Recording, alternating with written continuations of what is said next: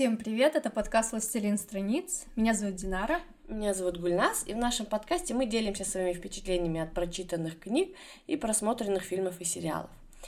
И тема сегодняшнего выпуска профессиональная.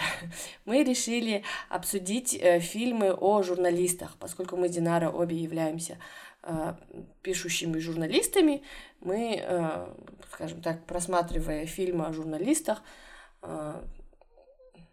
э, не можем не обращать внимания да, на многие да. детали. Ну, то есть мы в какие-то моменты вас, э, просматриваем эти фильмы не как некий художественный фильм, а как э, какую-то документалку о нашей работе, и, естественно, у нас возникает немало комментариев по поводу того, как э, в кино э, изображают журналистов. Вот. Да, и начать мы хотели бы с очень свежего сериала. Прям сып свежий вообще. Да, он вышел буквально где-то недели две назад, да? Нет, больше где-то месяц. Ну, в общем, все равно свежий да. сериал, казахстанский сериал о казахстанской тележурналистике. Мы, правда, не тележурналисты, но тем не менее, как бы мы варимся в этой сфере, и поэтому мы решили его посмотреть, тем более это казахстанский. Э, сериал, и там есть люди, которых мы на лицо знаем, и с которыми мы знакомы, а, поэтому мы решили его посмотреть. Сериал называется Каз Ньюс. И выходил он на Хабаре. Я, в отличие от Динары, весь сериал посмотрела, там целых четыре серии. Меня, к сожалению, хватило только на одну серию. Я просто сидела, я посмотрела их за один вечер, я как раз дома что-то готовила, и мне нужно было, чтобы что-то было ну, чтобы что-то было, да, фоном, чтобы мне надо было смотреть. И я сидела, и меня бомбило, бомбило до такой степени, что у меня аж э, мои сожители говорили, ну что ты, что ты там, что ты там такого смотришь, ну что ты такого смотришь, что ты прям так... Твои сожители? Да, сожители мои. У тебя их так много Да что я прям аж, они прям аж воз, прям возмущ... я прям так, я настолько возмущ... не возмущалась, у меня периодически были комментарии типа, о, что за фигня? Да, о, просто у меня там был один большой сплошной фейспал, пока я смотрела этот сериал. Так, немножко о сюжете. Это, в общем, история происходит на одном из влиять, ну, как бы, я так понимаю, один из самых ходовых хан- каналов. Э... Хабар. Ну, типа, но он называется по-другому. Ну, называется... понятное дело, что не могли назвать его Хабар. Да, да, да, там, в общем, канал, условно, телеканал Бугун, он называется, по-моему. И э, э, происходит, э, происходит там сразу, с первой же серии случается ужасное горе, умирает генеральный директор, которого все любят, которого все обожают, и э, завязка, завязка, скажем так, главная, главная сюжетная завязка, вообще весь сюжет э, завя... Бля, крутится вокруг того, я даже говорить не могу, журналист, человек. В общем, сюжет крутится вокруг того, что после смерти этого генерального директора, кто займет его кресло?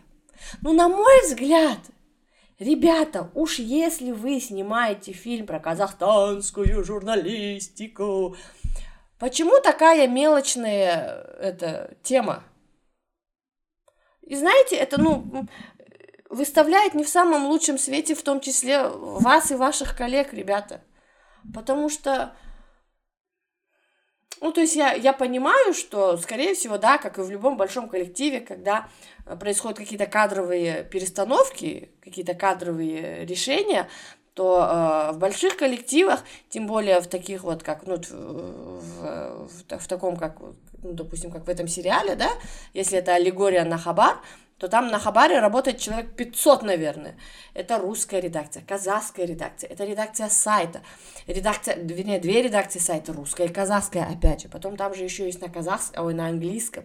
Плюс это все операторы, тех, то есть это все один огромный гигантский коллектив, на множество людей. Ну, естественно, когда там генеральный, ой, генеральный директор скончался, то э, сразу же начинается, ну, а кто будет его там вместо него, ой, а это то, сразу кандидатуры, шушу-мушу, всякие интриги начинаются. Но я, если честно, я синопсиса не читала к этому сериалу, поэтому я ожидала, что м- вот эта завязка, о том, что там скончался генеральный директор, и теперь они решают, кто займет его место, она в дальнейшем какой-то более перетечет в нечто более весомое, глобальное, я не знаю, вдруг выяснится, что там, к примеру, э, этот генеральный директор имел отношение к какой-то э, какому-то событию, которое может повлиять на политическую жизнь или на социальную жизнь страны. Ну, что-то такое значительное. Но а в нет, итоге что оказалось? Все четыре серии там они выясняли, кто стоит за всеми этими интригами, кто пытается их между собой стравить и кто хочет занять место генерального директора. Mm, да, как-то. И развязка была вообще какая-то. Ну, это слишком мелко. Это слишком мелко. Растягивать на четыре серии какая-то, не знаю, даже не мелкая, это мелочно. Это была мелочная, а, мелочная, не знаю, идея, что ли, на которой держалась. Может быть, не знаю, не хватило им э, мастерства или желания, или я не знаю, почему, на, на, на, на, на чем вообще основывалось это решение сделать именно такую линию центральной. Хотя вот там, допустим, в процессе, когда они вспоминали этого своего генерального директора, вообще, я так поняла, абсолютно святой человек какой-то непонятный. Потому что никто ничего плохого про него сказать не мог, он там всем помогал. Там, конечно, были... То есть они свои журналистские какие-то будни показывали именно через флешбеки когда каждый из кандидатов на место генерального директора вспоминал, как он с этим генеральным директором встретился. Вот, кстати, да, флешбеков слишком да. много. Я хоть и смотрела одну серию всего, но там было, не знаю, штук 15-20 флешбеков. Эти флешбеки повторялись. Там же вот эти были три главные героини, да? Угу, да, три телеведущие. Да. Телезвезды, как они называются. Да. И первая серия была об одной, Вторая серия была, авто, она вторая вас вспоминала, mm-hmm. как она с ним встретилась. Третья серию, третья вспоминала. То есть каждая вот серия была практически, ну, можно так сказать, посвящена той или определенной телезвезде. А, кстати, следует отметить, что главные роли играли реальные тележурналисты. И это, мне кажется, одна из, одна из главных причин провала этого сериала, потому что, да. потому что они тележурналисты у тележурналиста задача быть э, как это, транслировать новости с бетонным лицом. И с очень э, внятной дикцией. Да. С чем они справились прекрасно в этом сериале. Но это, Но это не задача. В жизни люди так не говорят просто, в этом большая проблема. Люди не говорят своему мужу «Доброе утро». Я знаю, что ты хочешь мне что-то сказать, но у меня сейчас нет времени. Да, то есть а, актерское мастерство и журналистское мастерство это вообще два практически кардинально разных. Если у актера мимика должна быть живая, ну, там нужен бегающий глаз и все такое, то у тележурналиста такого быть не должно. Нельзя в эфире сидеть и что-то жевать. И как человек, который э, по долгу службы очень много общается с тележурналистами, мы, заме- мы замечаем, что э, спустя долгое время работы на телевидении, телеки, тележурналисты, они в обычной жизни тоже так же разговаривают. Просто вспомни, как задавала вопрос угу, наша подруга, да, коллега. Но это был вопрос, как будто бы она э, в эфире читает новости. Но, но есть... это был вопрос, это она задавала вопрос, но я не думаю, что она разговаривает так за завтраком. Да. Когда она только что проснулась. Да, да, да. Конечно, конечно, у них это вот уже есть какое-то, ну, это уже какой-то профессиональный профессиональная деформация, что, может быть, когда камеру на них наводишь, у них сразу включается вот это вот, что надо говорить ровно, э, лицо не должно, мимика не, мимика не должна вообще никаких, никаких колебаний на лице, ровное лицо, максимально четкая дикция, внятная, и говорить там максимально... И, и, они еще как-то громко разговаривают, громко и с напором.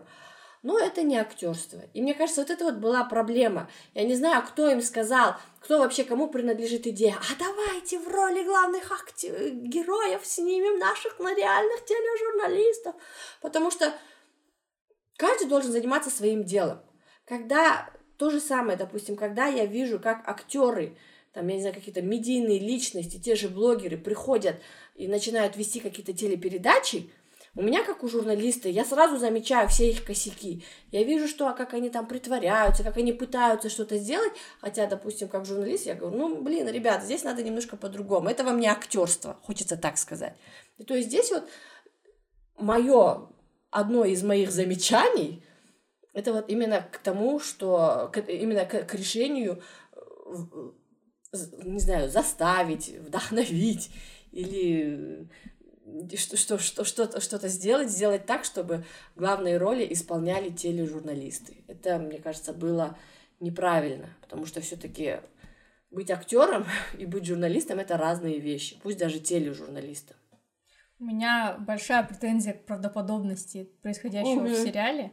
Например, э, в какой-то момент мы оказываемся в кабинете павлодарского милиционера э, в начале двухтысячных. Причем и... там квадратура, наверное, квадратов 30 кабинет. И в целом больше. кабинет выглядит намного лучше, чем офис газеты, в которой я работаю сейчас, в 2021 году.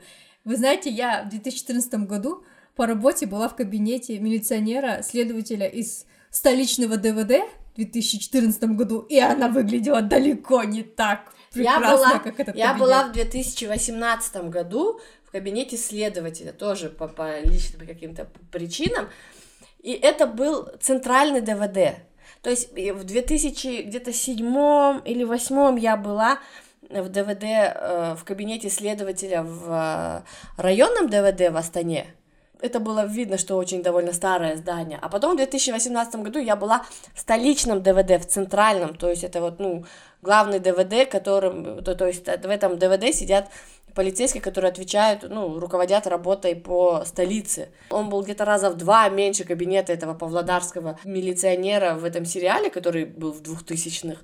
По именно по обстановке он был, ну, немного хуже, хотя это был 2018 год говоря об этой сцене в Павлодарской, Павлодарской полиции, я потом Динаре писала, когда смотрела, то есть журналистка пришла к полицейскому, просто зашла в кабинет. Окей, это 2000-е годы, может быть, тогда нравы были не такие, как сейчас. Тогда не надо было ей сдавать ни телефон, ни записываться, ни приходить туда под конвоем, я не знаю, не проходить 10 кругов ада, чтобы напрямую. То есть в обход пресс-службы напрямую встретиться со следователем, который ведет дело, которое она там, по которому она пишет материал. У меня, кстати, один раз такое было. Но до этого я отправила этому след... в этот столичный ДВД запрос, без конца звонила, так что следователь подумал, что легче вызвать меня и мне все устно объяснить, чем писать ответ. Да, а она вот к нему просто пришла, и, ребята, он открыл свой выдвижной ящик, достал дело и отдал его ей. Серьезно? Серьезно? Получить какой-то вшивый комментарий на три строчки от пресс-службы, да пусть даже не ДВД, а я не знаю, какой-нибудь пресс-службы, тем более по какому-то громкому делу, в котором за... предположительно, там, не знаю, могут быть замешаны первые лица региона, фиг вам.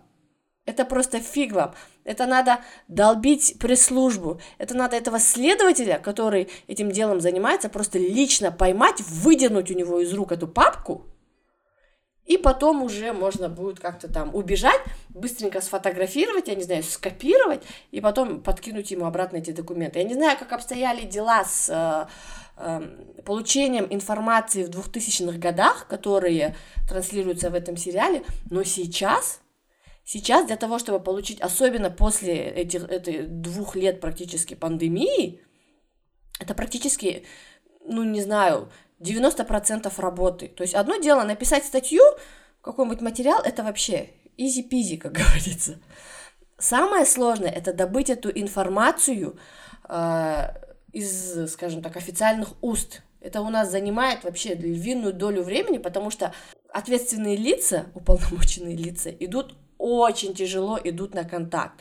И все эти видосики в Инстаграме, где министр какой-нибудь убегает от толпы журналистов, и все обсмеивают журналистов и говорят, ах, ах, ах, что вы делаете?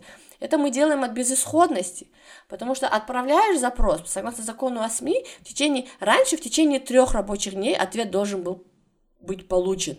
Ну а по факту мы получали его через месяц, через полтора, после постоянной долбежки. Просто в какой-то момент, допустим, если у тебя какая-то важная, важная тема, Твой рабочий день начинается с того, что ты звонишь этому пресс-секретарю, звонишь и говоришь, здравствуйте, Иван Иванович, это вас беспокоит такая-то, такая-то, по поводу нашего запроса.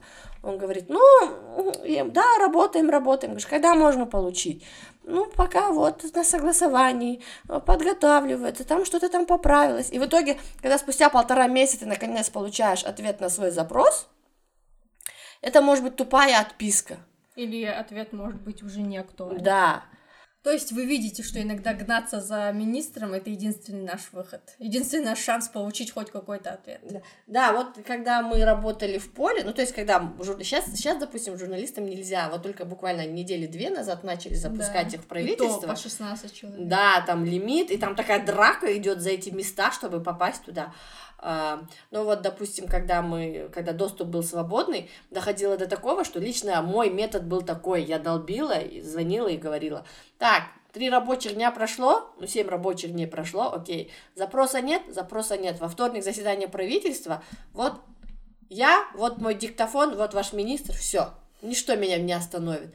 И доходило, то есть мы приходим, мы приходим туда в кроссовках, потому что приходится реально за ними бегать. Допустим, в том же правительстве убийственная лестница, и мы по этой убийственной лестнице с ужасной акустикой, ты пихаешь ему в рот практически этот диктофон, чтобы на тебе все это записалось, чтобы все было нормально, чтобы потом, в случае чего, если вдруг на тебя подадут в суд, чтобы у тебя был звук на диктофоне, чтобы ты могла сказать, он сказал это своим ртом, я не придумала, потому что часто бывает такое, что они тебе говорят, а потом, когда ты уже публикуешь, и когда эта новость ну, производит какой-то резонанс, они начинают брать, ну, как бы сразу как это, берут свои слова обратно, начинают говорить, ой, вы меня не так поняли, ой, я такого вообще не говорил. То есть ну, это очень важно. И вот именно в этом сериале почему-то это не отражает, почему-то, что меня возмутило, там не отражались реальные проблемы журналистов. Почему никто из них не сделал, почему они не показали, что тяжело добыть информацию именно из-за бюрократии.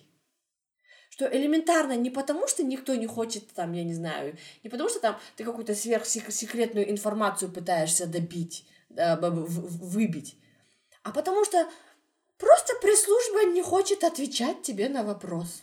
У нас у меня есть подозрение, что для журналистов Хабара нет а, такой ну... проблемы, как бюрократия. Нет, мне кажется, именно для тех, кто задействован в создании этого сериала, они так давно этим занимались, что они уже и забыли, каково это, как гоняться за э, этими, не знаю, за эксклюзивами, за комментариями. Та же, допустим, Айгуль Мукей.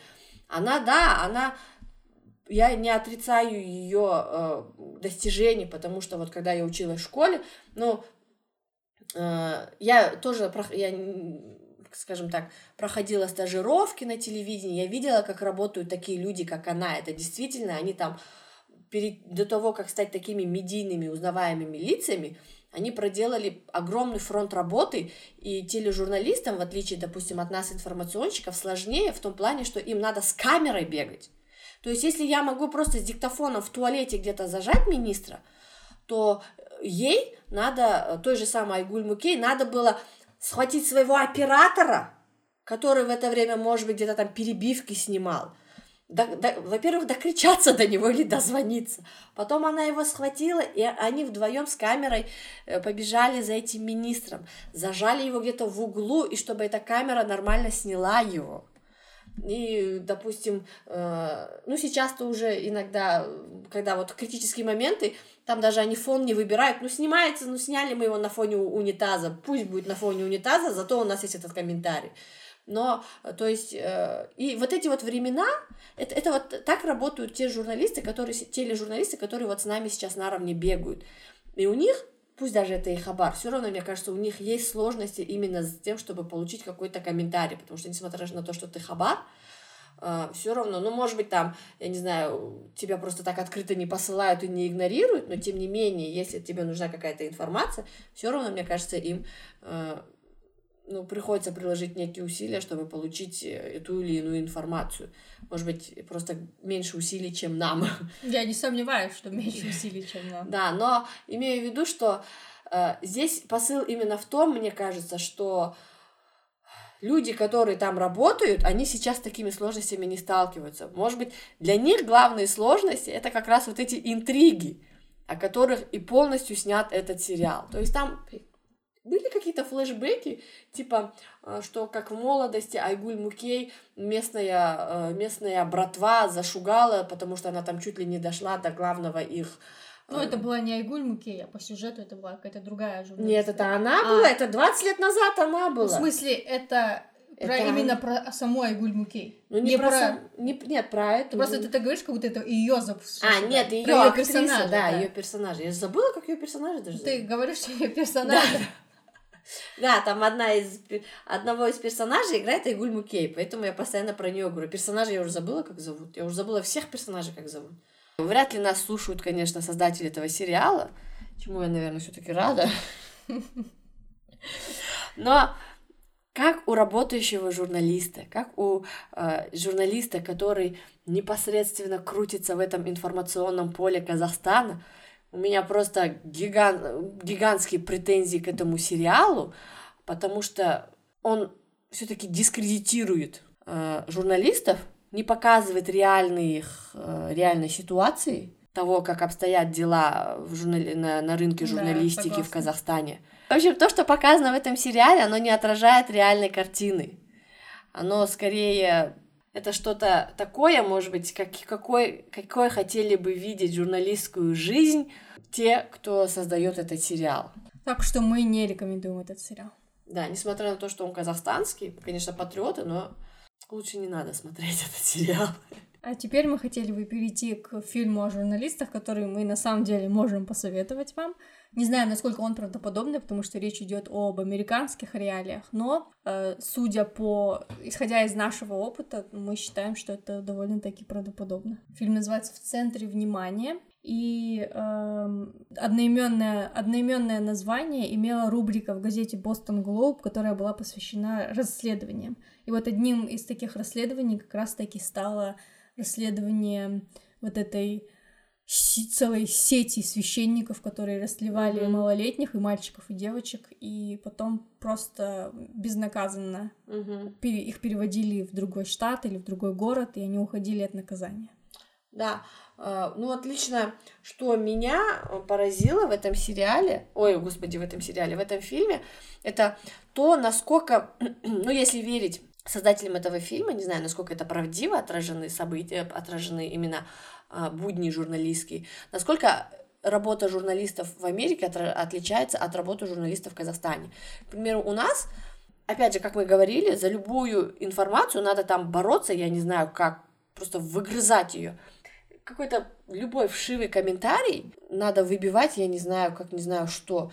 Допустим, те же самые, ну, такие печальные события, как, к примеру, вот э, авария была, да, когда самолет упал чтобы просто, чтобы просто получить какой-то комментарий, что вот э, там действительно эта авария уже произошла, приходилось звонить, трезвонить, наверное, у меня просто вот эта пресс-служба граждан, комитета гражданской авиации, она у меня на автодозвоне стояла, потому что невозможно, они тупо трубку не брали. Хотя уже тебе и МЧС, и все подтвердили, просто нужно было вот, ну, комитет гражданской авиации за это отвечает, это, это уполномоченный орган, мы обязаны дать официальную точку зрения, мы не можем просто сослаться на видео, которое там очевидцы опубликовали, ну, то есть мы это сделаем, но нужна, обязательно нужна официальная точка зрения и э, официальная позиция, вернее, комментарий. И вот это вот разительно отличается от э, от того, что показано в фильме в центре внимания, потому что, к примеру, им эм, там была такая сцена, она прям на меня такое впечатление произвела, что я этот фильм смотрела давным-давно, но и я его, скажем так, давно не пересматривала, но вот эта вот сцена, она у меня прям отразилась а, а, в голове, это когда герой Марка Руффало приходит в суд, просто приходит в суд, просто заходит в здание суда. Вот уже вот эта сама ситуация, у нас в здание суда так просто не попадешь. Он приходит в здание суда, заходит в архив суда и говорит, мне нужно дело от такого-то, такого-то числа по такому-то, такому-то вопросу. И ему его выдают. Можно я добавлю, Гульнас? Я недавно пересмотрела этот, этот фильм, и э, там на, самом деле не все так просто. Э, Марку Руффало для материала нужны были вот эти материалы этого дела, но оно было засекречено, mm-hmm. потому что оно рассматривалось в каком-то закрытом суде, и газета Бостон Глоуб, где он работал, подала в суд на католическую а, кстати, церковь, да. чтобы э, потребовать эти документы. Угу. Слушания прошли, и слушания прошли, а судья все еще не мог решить, дать эти документы или нет. И Марк Руффало стал искать другие способы, как получить эти документы. И его знакомый адвокат сказал ему, что он эти документы сдал в рамках другого дела. Так что они стали открытыми, часть этих документов. И адвокат ему намекнул, что эти документы вам помогут.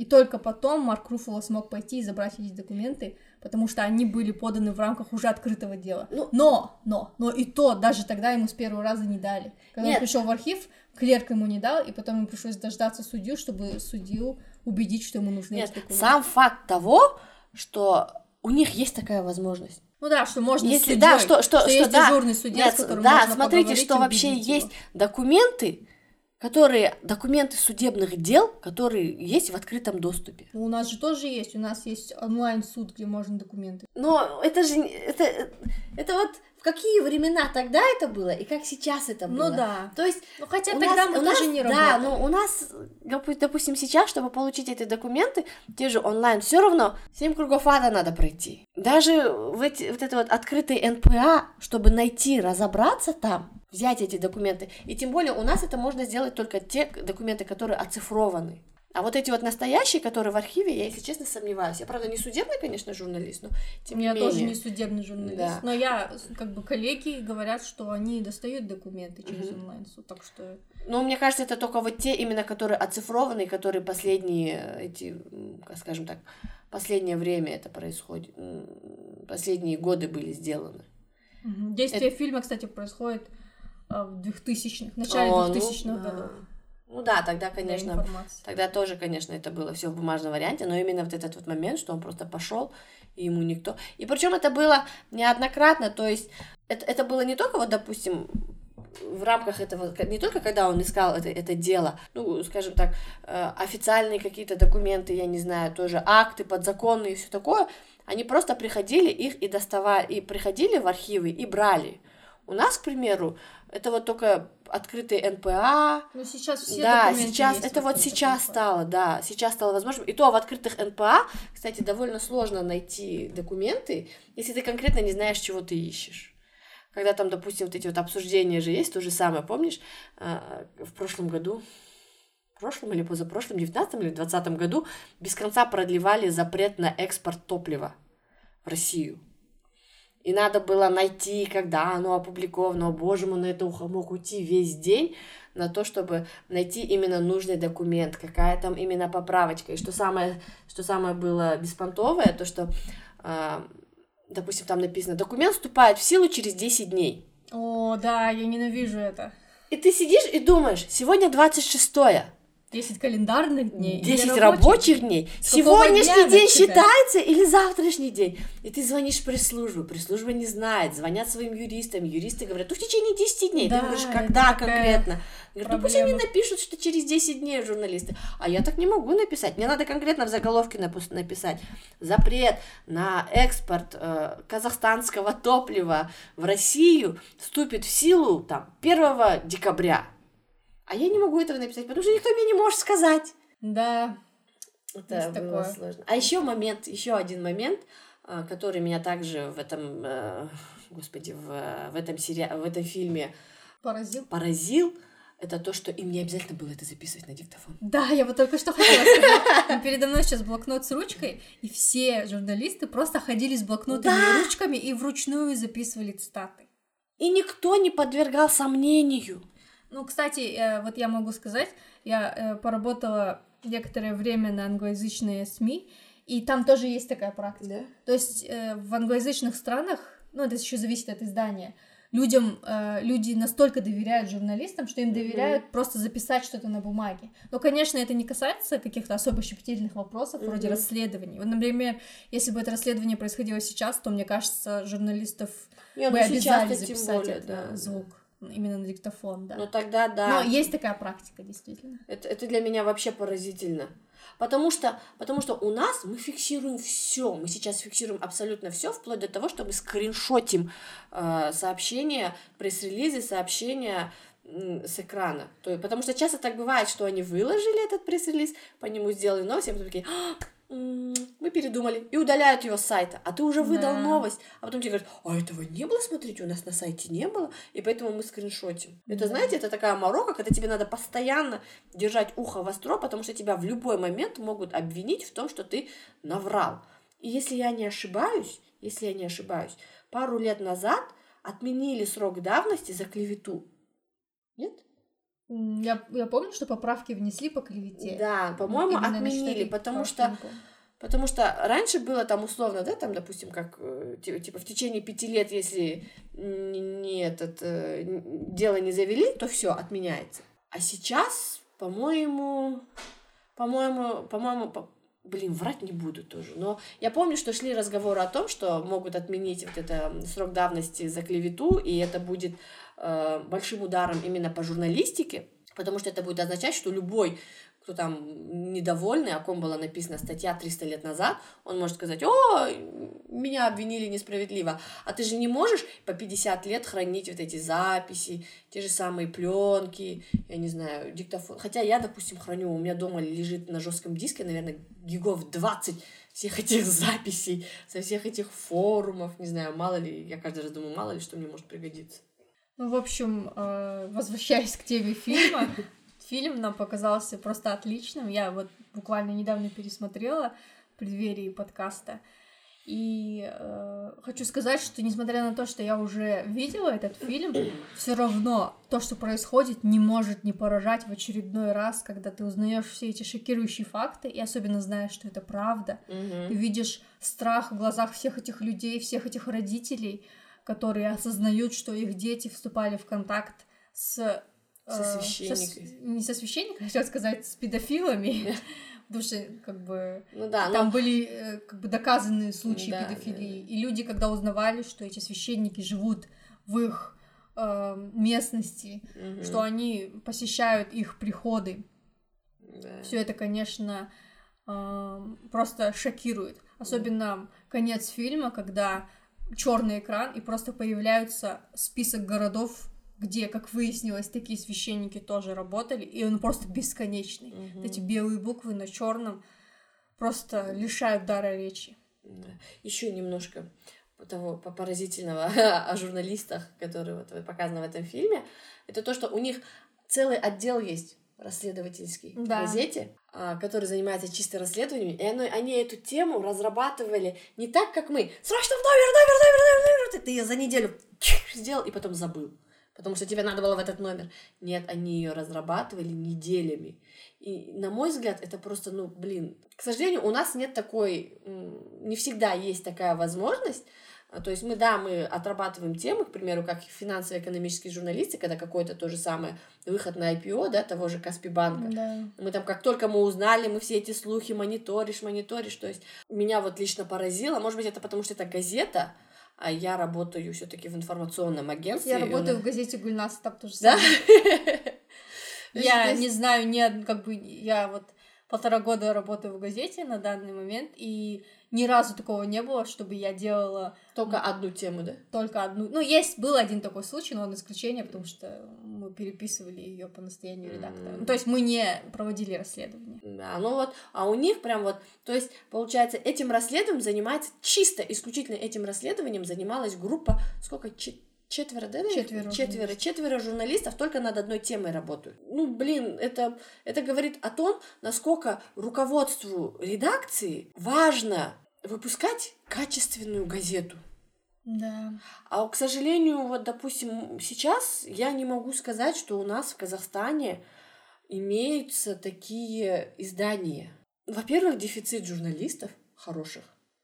Во-вторых, учитывая, что, э, ну, ну, скажем так, проблемы с финансированием, потому что у нас в СМИ зарабатывают на рекламе. И, ну, просто они не могут себе позволить держать в штате четырех журналистов, да пусть даже одного журналиста, который будет сидеть чисто на одной теме. То есть, допустим, когда я работала журналистом, я работала, я, блин, многостаночник была.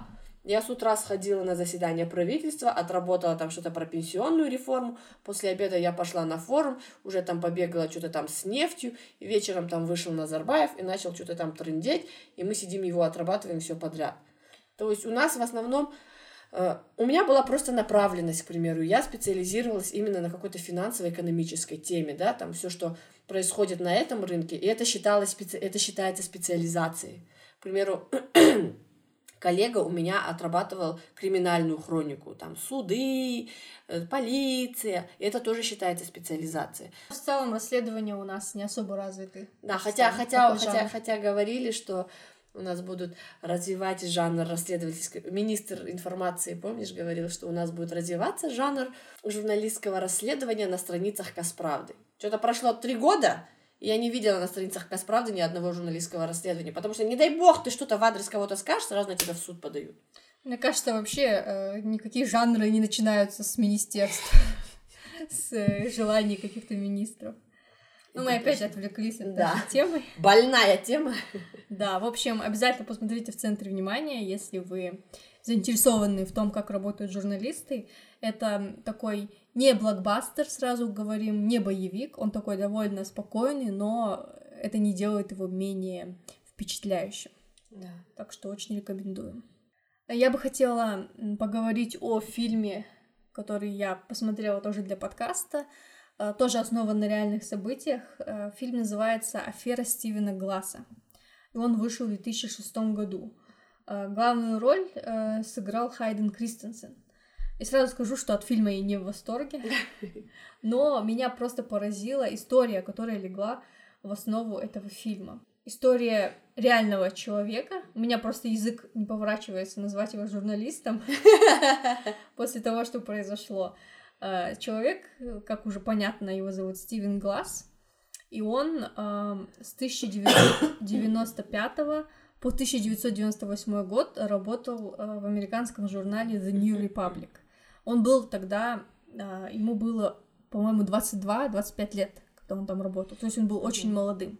И у него была такая отличная репутация для такого молодого журналиста. Он общался со своими коллегами из York Times, Rolling Stones, Washington Post и везде публиковался.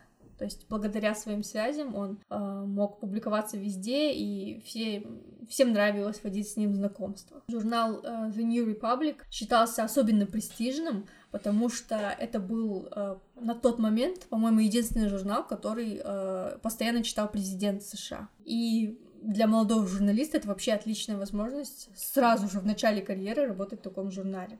Прежде чем я расскажу о том, что сделал Стивен Глаз, наверное, стоит отметить, что в американской журналистике, особенно в журнальной журналистике, очень распространено такое понятие, как color. Разные красочные детали, которые делают статью интереснее. Да, кстати, а у нас это... У нас это не приветствуется. Да, не приветствуется, то есть у нас наоборот, особенно, допустим, в, в моем случае, э, все эти витиеватые какие-то штучки, они э, не, не приветствуется, у нас в основном сухой фактаж. Да. Ну, мне кажется, это в целом такая более длинная форма э, именно для журналов. Даже, хотя даже в журналах у нас это не приветствуется. Это скорее признак желтизны, да? Да, и я еще хочу сказать, что э, у нас не приветствуется мнение журналиста. То есть, к примеру, если читать какие-то иностранную литературу, ой, литературу, иностранные издания, британский, американский. Там можно часто встретить размышления, да, какие-то, я не Ну, если это колонка. Да, ну не то чтобы колонка, ну, а иногда можно, раз, можно подобрать какие-то эмоционально окрашенные да. выражения, которые выдают отношение журналиста к да, а у нас это должно быть, то есть у нас сухо должно быть э, там комментарий эксперта или я не знаю, или какого-то уполномоченного лица, потом ты там выдаешь какой-то там статус-кво, да, какую-то раскладку, потом опять прикладываешь к нему комментарий, то есть есть какая-то своя форма, а именно чтобы как-то, ну, я не знаю, как это так вот более реально эмоционально э, выдать, это, ну, очень редко и мало где приветствуется. Это надо быть, я не знаю, это вот типа как э, такое допустимо, если, к примеру, журналист считается каким-то там, я не знаю, мэтром, типа как Борейка. Хотя мне не нравится, как он пишет. Ну, в общем, возвращаясь к Стивену Глассу, когда он учился журналистике, его все время мы все время говорили, что самое главное это color, то есть это красочные детали, что без них текст выглядит сухим и безжизненным. И он изо всех сил старался добавить этих красочных деталей.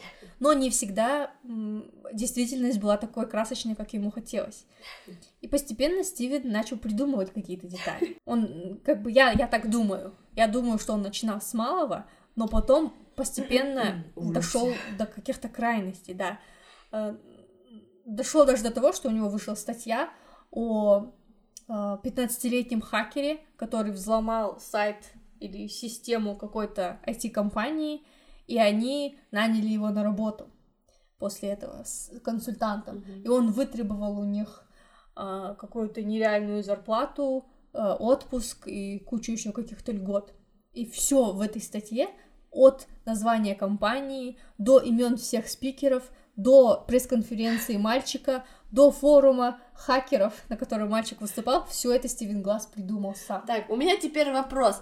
Остальные редакции, они что, не проверили? Отличный вопрос, Гульнас. Потому что в, этой, в этом журнале The New Republic была трехэтапная система факт-чекинга. Каждый материал проверялся на, фактовый, на фактаж тремя журналистами.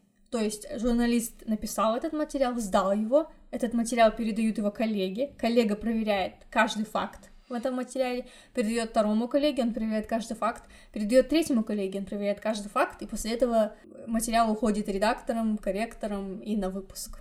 То есть получается, что эта система не работала, если э, Стивену Глассу удалось несколько э, лет, да, в, в течение трех лет опубликовать несколько десятков материалов больше половины из которых были полностью выдуманными. И здесь, опять же, возвращаемся к тому, той детали, о которой мы с Гульнас говорили ранее, о том, что в те времена, э, вот в 90-е годы, журналистам не требовалось записывать на диктофон. То есть все, что он использовал для своих материалов, он просто записывал в блокнот.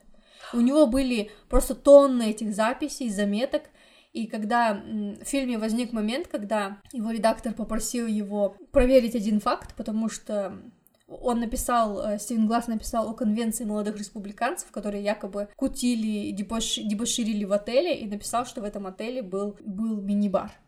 А потом из отеля позвонили в журнал и сказали, врете вы все, нет у нас мини-баров в номерах.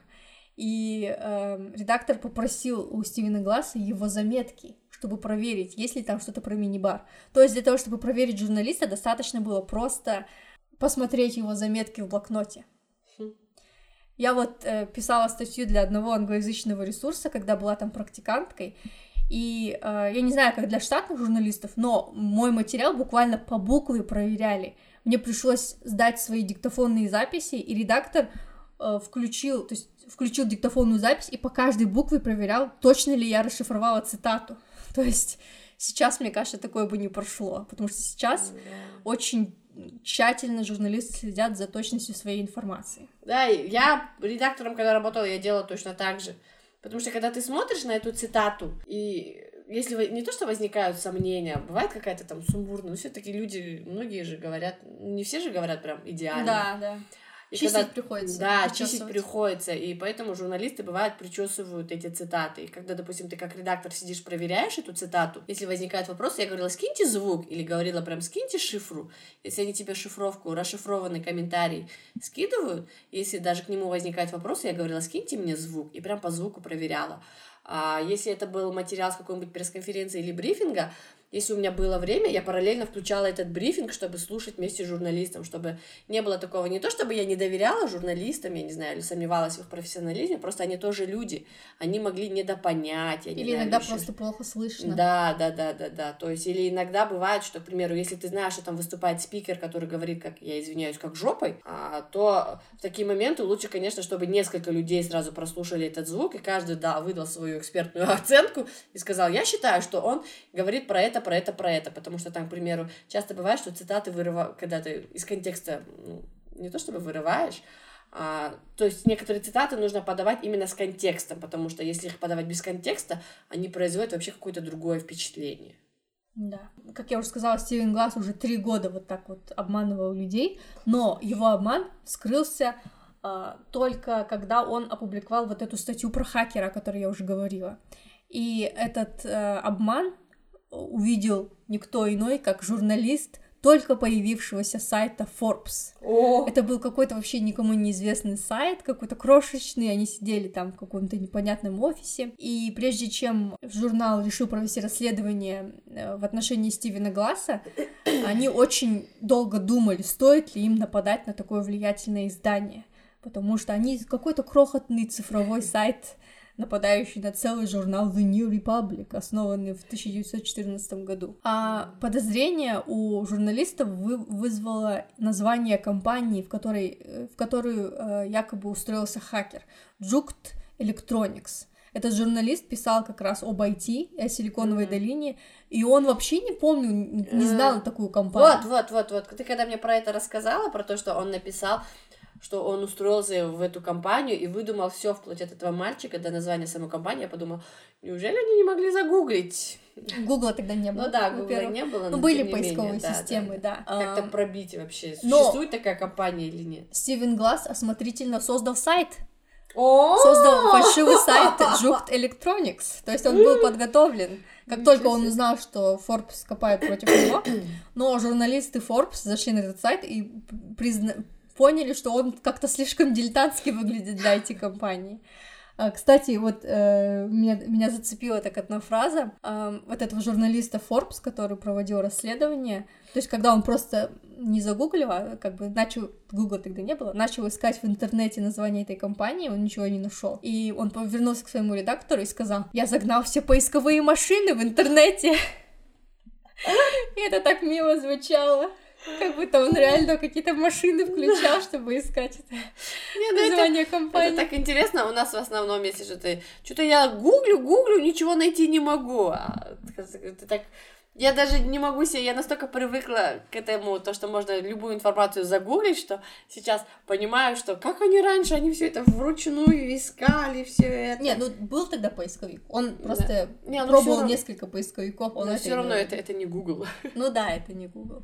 Обман э, Стивена Гласса раскрылся, и как бы ему начали задавать вопросы его коллеги, его редактор, но он до последней минуты отрицал все. И они, вот его коллеги, до последней минуты стояли за него, они защищали его, ну они да, думали, это на- на- что это просто кажется. на него гонят все эти журналисты Forbes. И даже когда его обман раскрылся, даже тогда он не хотел признавать свою ошибку. Меня просто это поразило, насколько он был самоуверен, Уверен, да. да. и насколько он хотел привлечь к себе внимание. Это уже, мне кажется, реально какое-то заболевание. Да. И, в общем, а, в какой-то момент его вынудили э, уйти с работы. И, э, конечно же, он после этого не стал журналистом, он обучился на юриста. Еще и отсудил у Форбса, небось. Нет. не отсудил? Он, э, наоборот, ему пришлось заплатить около 200 тысяч долларов компенсации за плагиат Ого. разным изданиям, не только The New Republic, но еще Rolling Stones. Нет, а почему за плагиат? То есть не за плагиат, а за выдумки М, мгм, вот эти. Я не знаю, как это назвать. Ам, Он выучился на адвоката, но э, он, по-моему, пытался получить адвокатскую лицензию два или три раза, но все эти разы он терпел неудачу, потому что комиссия, которая рассматривала решение о присуждении ему лицензии, Ну, конечно, считала, что у него слишком подмоченная репутация. Конечно. В итоге он устроился а, в юридическую фирму а, в Калифорнии, по-моему, до сих пор там работает. Эта юридическая фирма занимается, у нее такая специфическая направленность, они работают с клиентами, которые получили личную травму, то есть производственную травму, или там, может быть, кто-то, кто-то, может быть, нанес им какое-то увечье, Мгм. и а, он работает там а, не адвокатом, потому что у него нет лицензии, он работает там Э. Нет, он работает руководителем отдела специальных проектов, по-моему. О, боже, называется. даже руководителем? Да, ну или заведующим, что-то такое. Мгм. И я читала статью, э, кстати, в The New Republic. Они спустя 15 лет написали о нем отдельную статью, да, решили вспомнить всю эту историю. Был у нас тут такой сотрудник. Да, и это, эту статью, кстати, написала его коллега, которая с ним работала. И оказывается, что вот этот владелец этой юридической фирмы, где он работает, а, он сначала не хотел а, принимать его на работу, Ага. но потом ему стало интересно, что он ему скажет. Мгм. И когда они встретились, Стивен Глаз все ему рассказал, Мгм. все подробности. И его поразило, насколько он вообще без всякого стеснения, без всяких комплексов все это рассказал.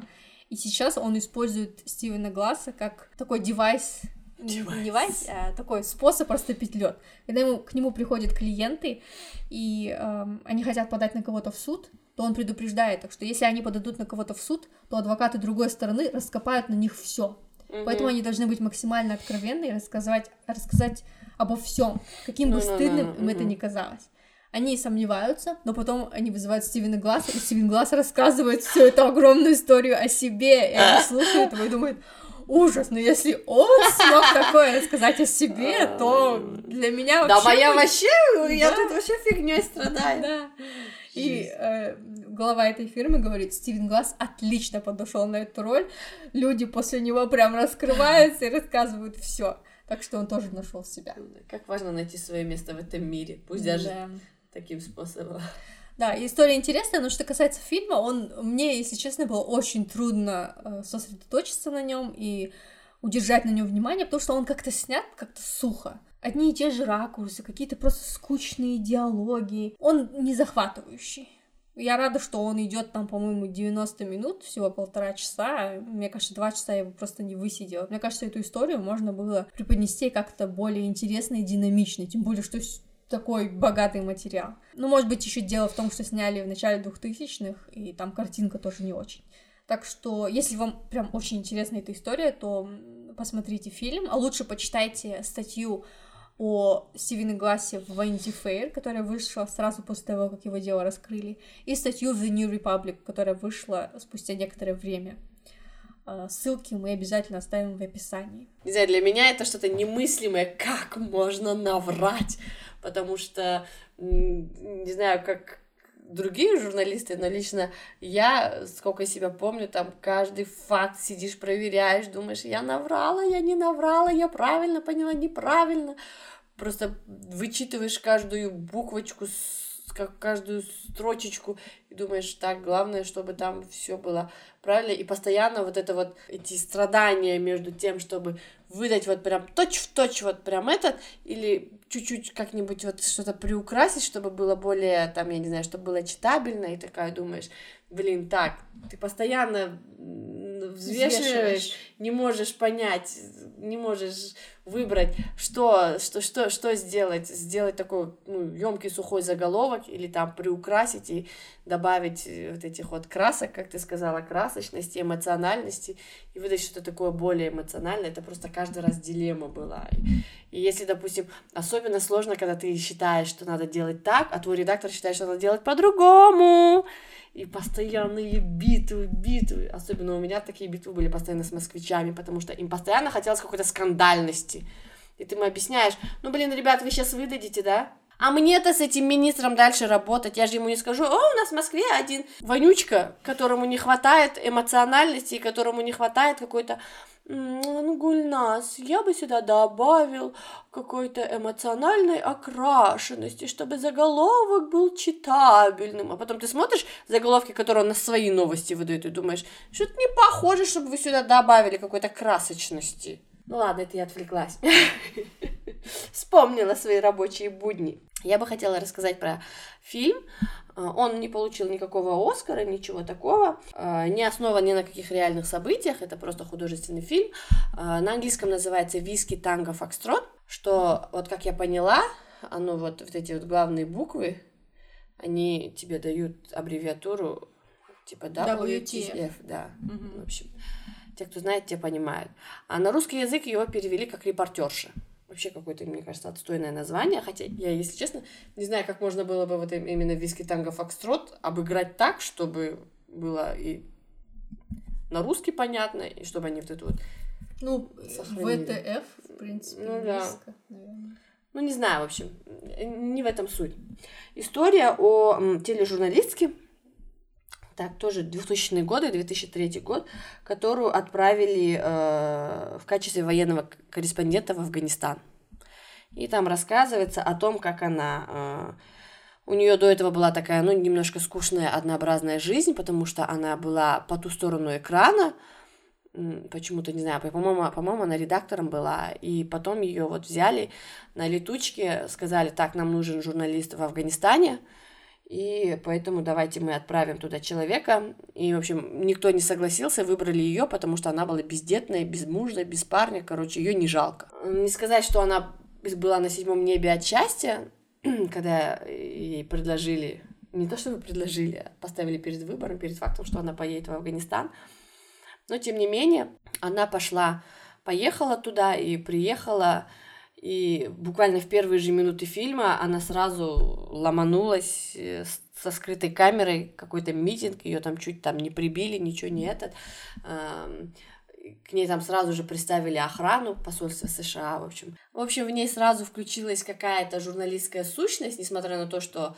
э, в Америке она работала в каком-то бэк-офисе, если можно так сказать, и она сразу же начала сходу записывать, там, пытаться сделать какие-то материалы.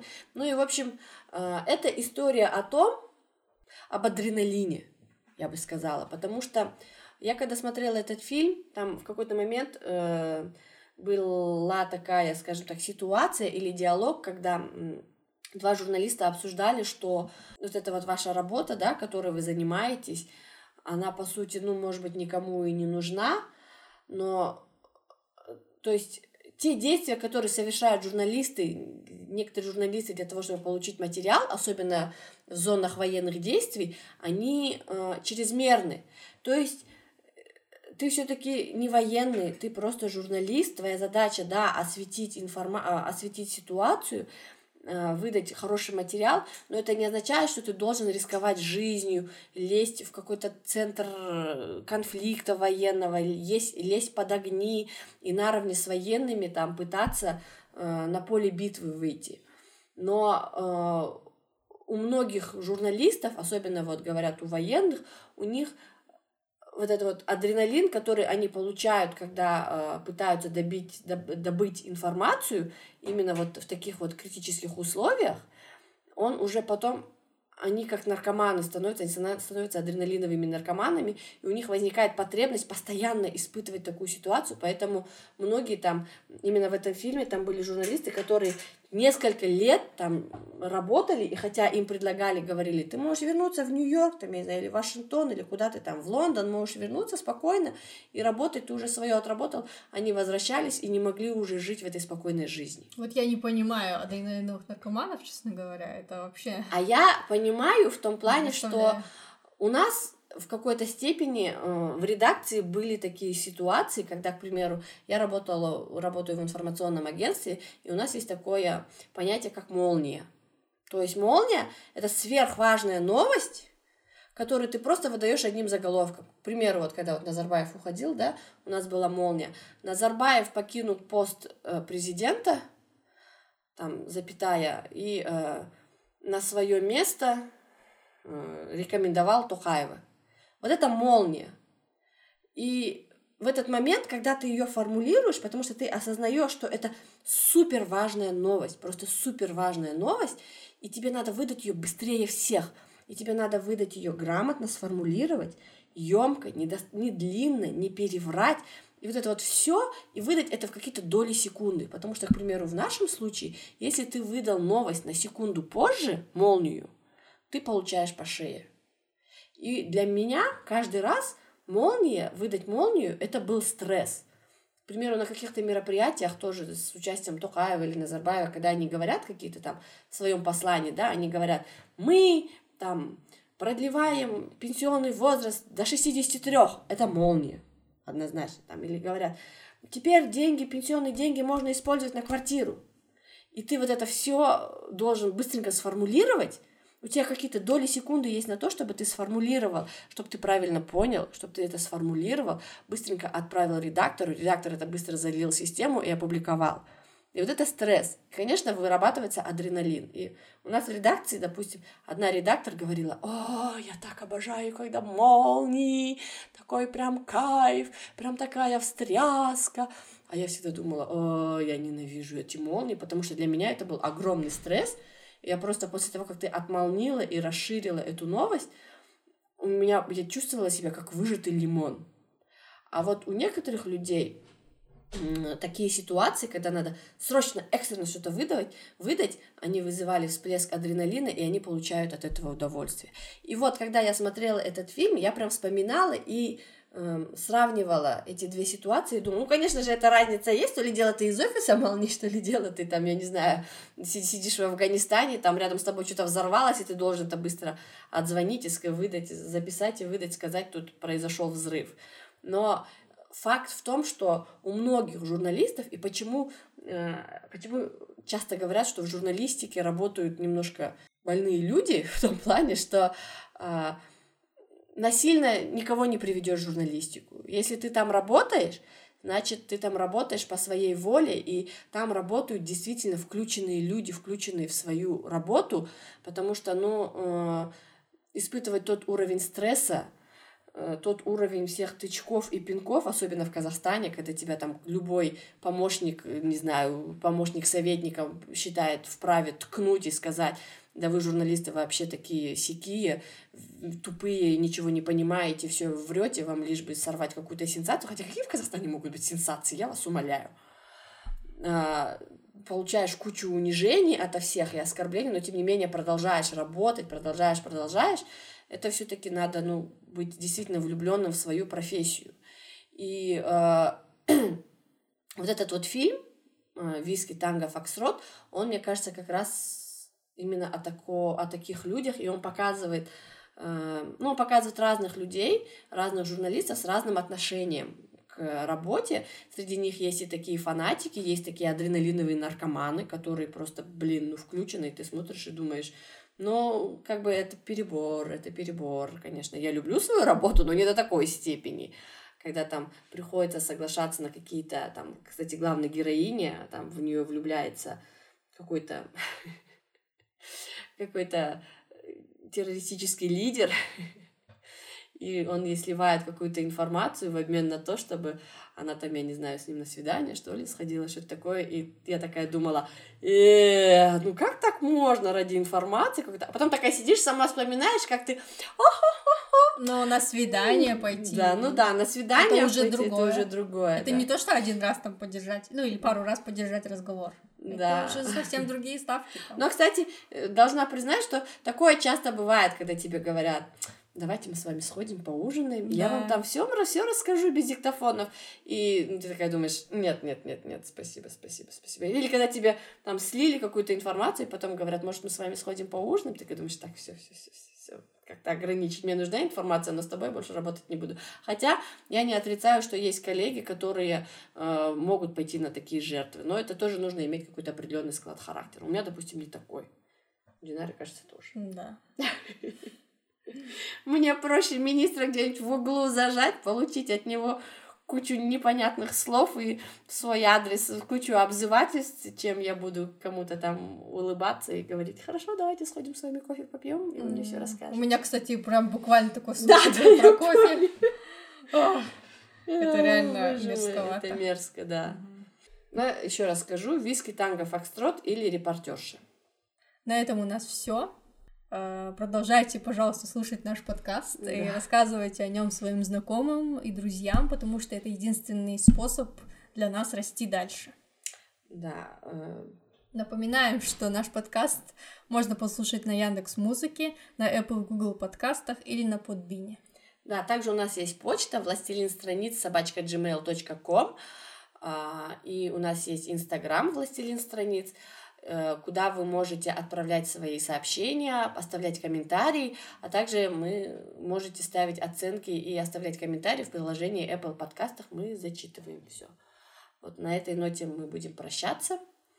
Всем э, до, до встречи и пока. Пока.